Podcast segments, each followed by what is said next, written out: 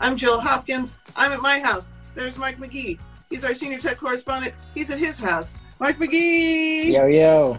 We have business to attend to. Yeah. Uh, we have tech talk. And speaking of business, Amazon, uh, the workers of Amazon specifically, walked out of their places of business. They are not having it. And I kind of get it. Talk Yeah. about it. Yeah, so Amazon, uh, Whole Foods, which you know Amazon uh, now owns, they acquired them. I believe it was last year for a cool 13 billion plus. Uh, also Oh. Instacart and uh, I think Amazon wor- workers went on strike yesterday. If yesterday was Monday, right? Yeah, because days are five years long now. Uh, and then Amazon uh, workers also struck uh, as well. Uh, the first Amazon warehouse was in New York at a facility, I think in Staten Island, where you know officially they said it was one case of uh, COVID nineteen was confirmed, but uh, there were other workers saying that there had been at least ten workers, um, you know, with uh, at least COVID nineteen symptoms. So obviously, if you're a worker, uh, being in their shoes, um, you know, I, you know, I would strike too because it's a safety hazard um, at the very least. Uh, and there was one sign from the protest. Actually, just news came out earlier today that the Amazon uh, employee that you know led or you know created the strike was actually fired. Um, you know, this morning. So, That's Am- illegal. I'm, I'm pretty sure that that's not something you're allowed to do. That's We're not going to be hearing the last of that. I'm sure we won't. Uh, I'm sure, like I didn't go into the details of the story. I'm sure Amazon found a another reason to fire uh, that employee that wasn't directly related to uh, the strike, because yes, that would be illegal. So, but this is not the the first example, even outside of just the current global pandemic times, but especially with tech companies around uh, the world. Uh, there have been other strikes or attempts at unionization, and it somehow happens that the leaders, the employees that are trying to gather support for these efforts, mysteriously get let go um, for other reasons. So uh, this is not a new play uh, in the tech company playbook.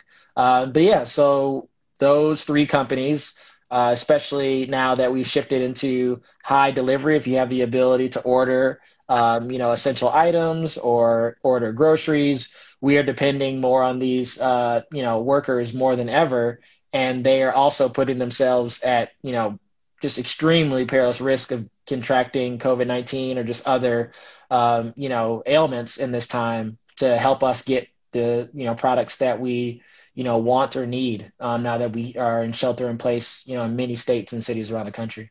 Yeah.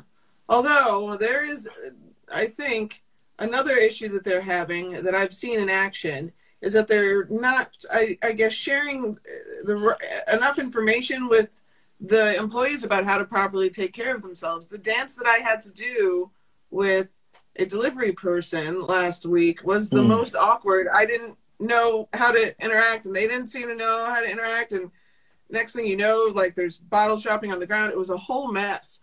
But I think uh, hopefully that this will cause uh, some CEOs to really take uh, training and safety under the correct amount of consideration. This is wild. Yeah, yeah. I mean, you know, communication is a big issue, you know, with, you know, Amazon and their various facilities and other companies. The workers are under a cloud of uncertainty as well of just how to operate, you know, just kind of the basic uh, steps to, you know, uh, at least prevent the spread or minimize the spread. is just a, a big cloud of uncertainty for everyone involved. So it makes sense that it trickles to the actual customers and how to do that. I've seen some really good examples for restaurants and bars uh, that have set up uh, and it takes work, but to set up a process for you know curbside no touch delivery, and you know here are the four to five steps that will go that will happen to make sure that you know you don't you know directly touch another person. Um, you know Grubhub and I know like Caviar and a number of the uh, you know the apps that you can use for delivery have ex- uh, instructions and have sent emails out to customers uh, with you know clear steps on how to indicate that you want to a no touch or contactless delivery. So it takes work, um, but it is doable. Um, and it seems that overall people have been able to switch.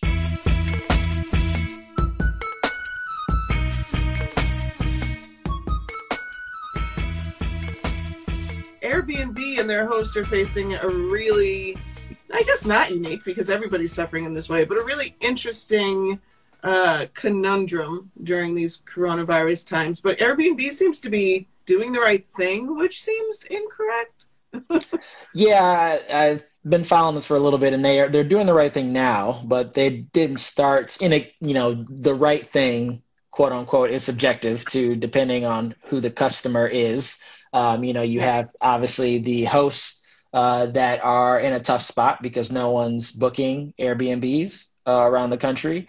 You have guests in a tough spot because they have booked, uh, you know, uh, Airbnbs in the month of March and now can't go uh, to those. Like I was going to go to New Orleans uh, for this week, actually, in two days.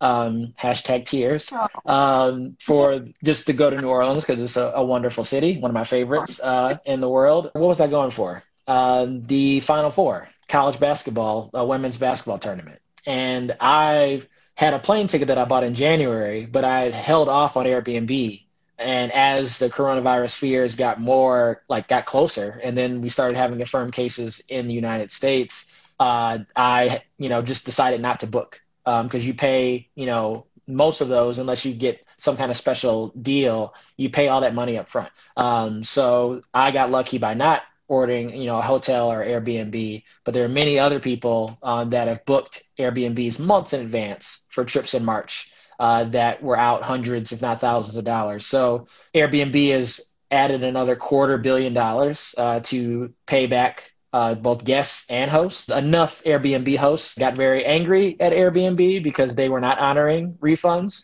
Uh, there was a hilarious well, again, subjective, hilarious video that kind of circulated on Twitter with some guy, and it, it, felt like it was a parody, but he was just so comically angry um, at Airbnb that it felt like it's like, wait, is this a joke? Are they real Airbnb hosts mad at the company?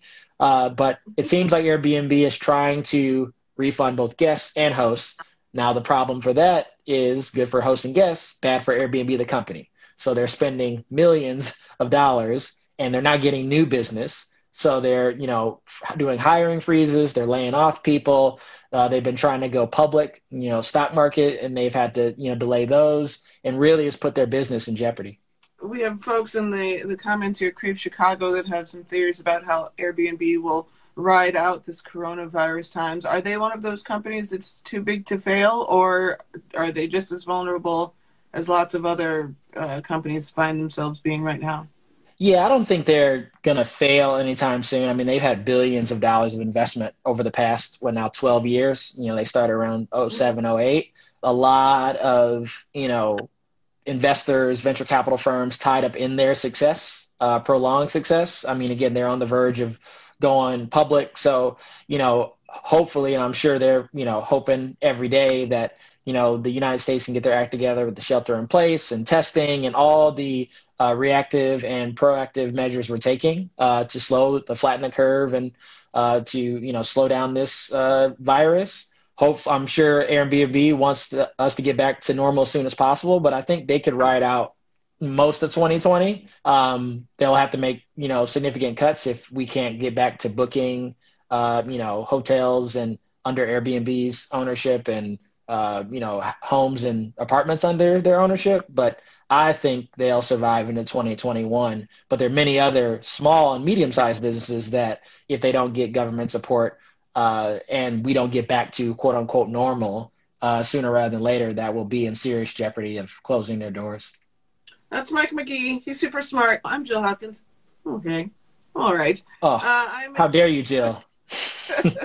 Amazing. I'm at home. I'm at home and Mike's at home and we're in the same neighborhood, but it feels really far away. It's bumming me out. It's been a week, Mike McGee. yeah. I mean, I think, yeah, days in 2020 have to count for like months. And so, yeah, oh. we're going to have to change our ages and everything.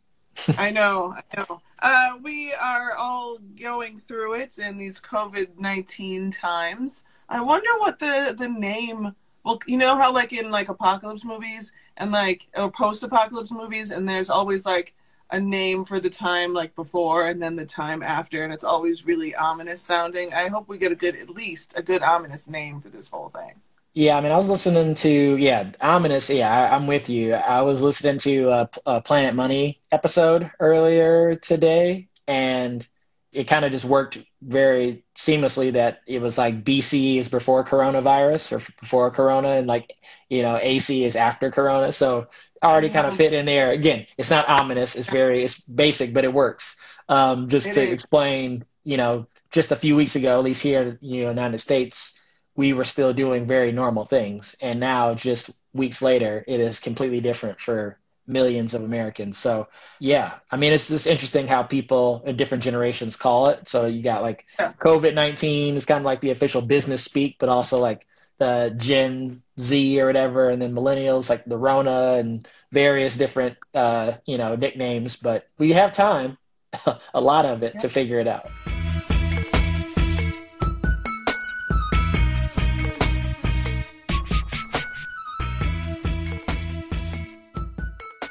Do uh, get resourceful in times like these, uh, and we do have to ask ourselves how we're going to be resourceful in times like these.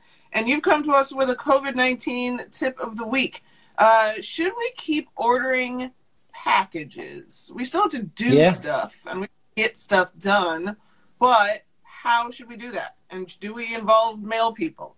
Yeah, there's been a lot of you know chatter on social media and just on the internet and through articles about you know since we can't you know go out and purchase things as often unless you go to a grocery store and uh, you know other essential businesses you are you know increasing your online uh, purchases. And those purchases come primarily in cardboard boxes.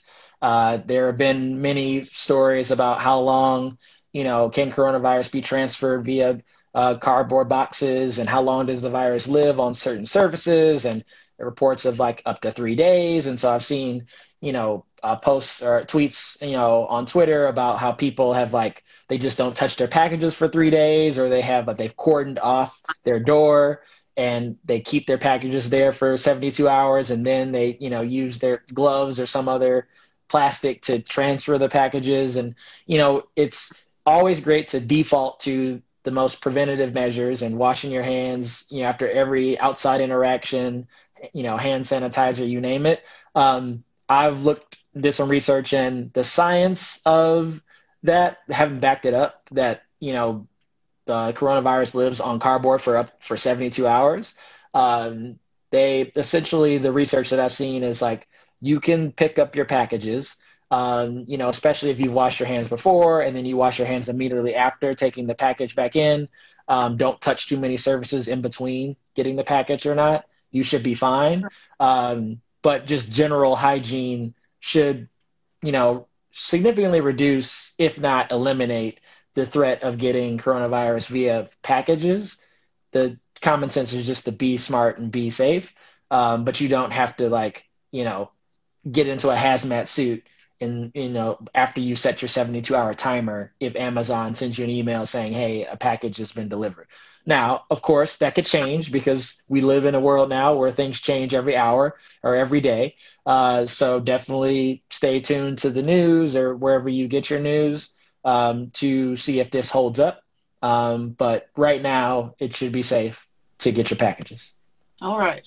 I i don't have anything waiting. Yeah. You have to make something and that's a whole other conversation topic. I don't even know where there's a mailbox. That's my main concern.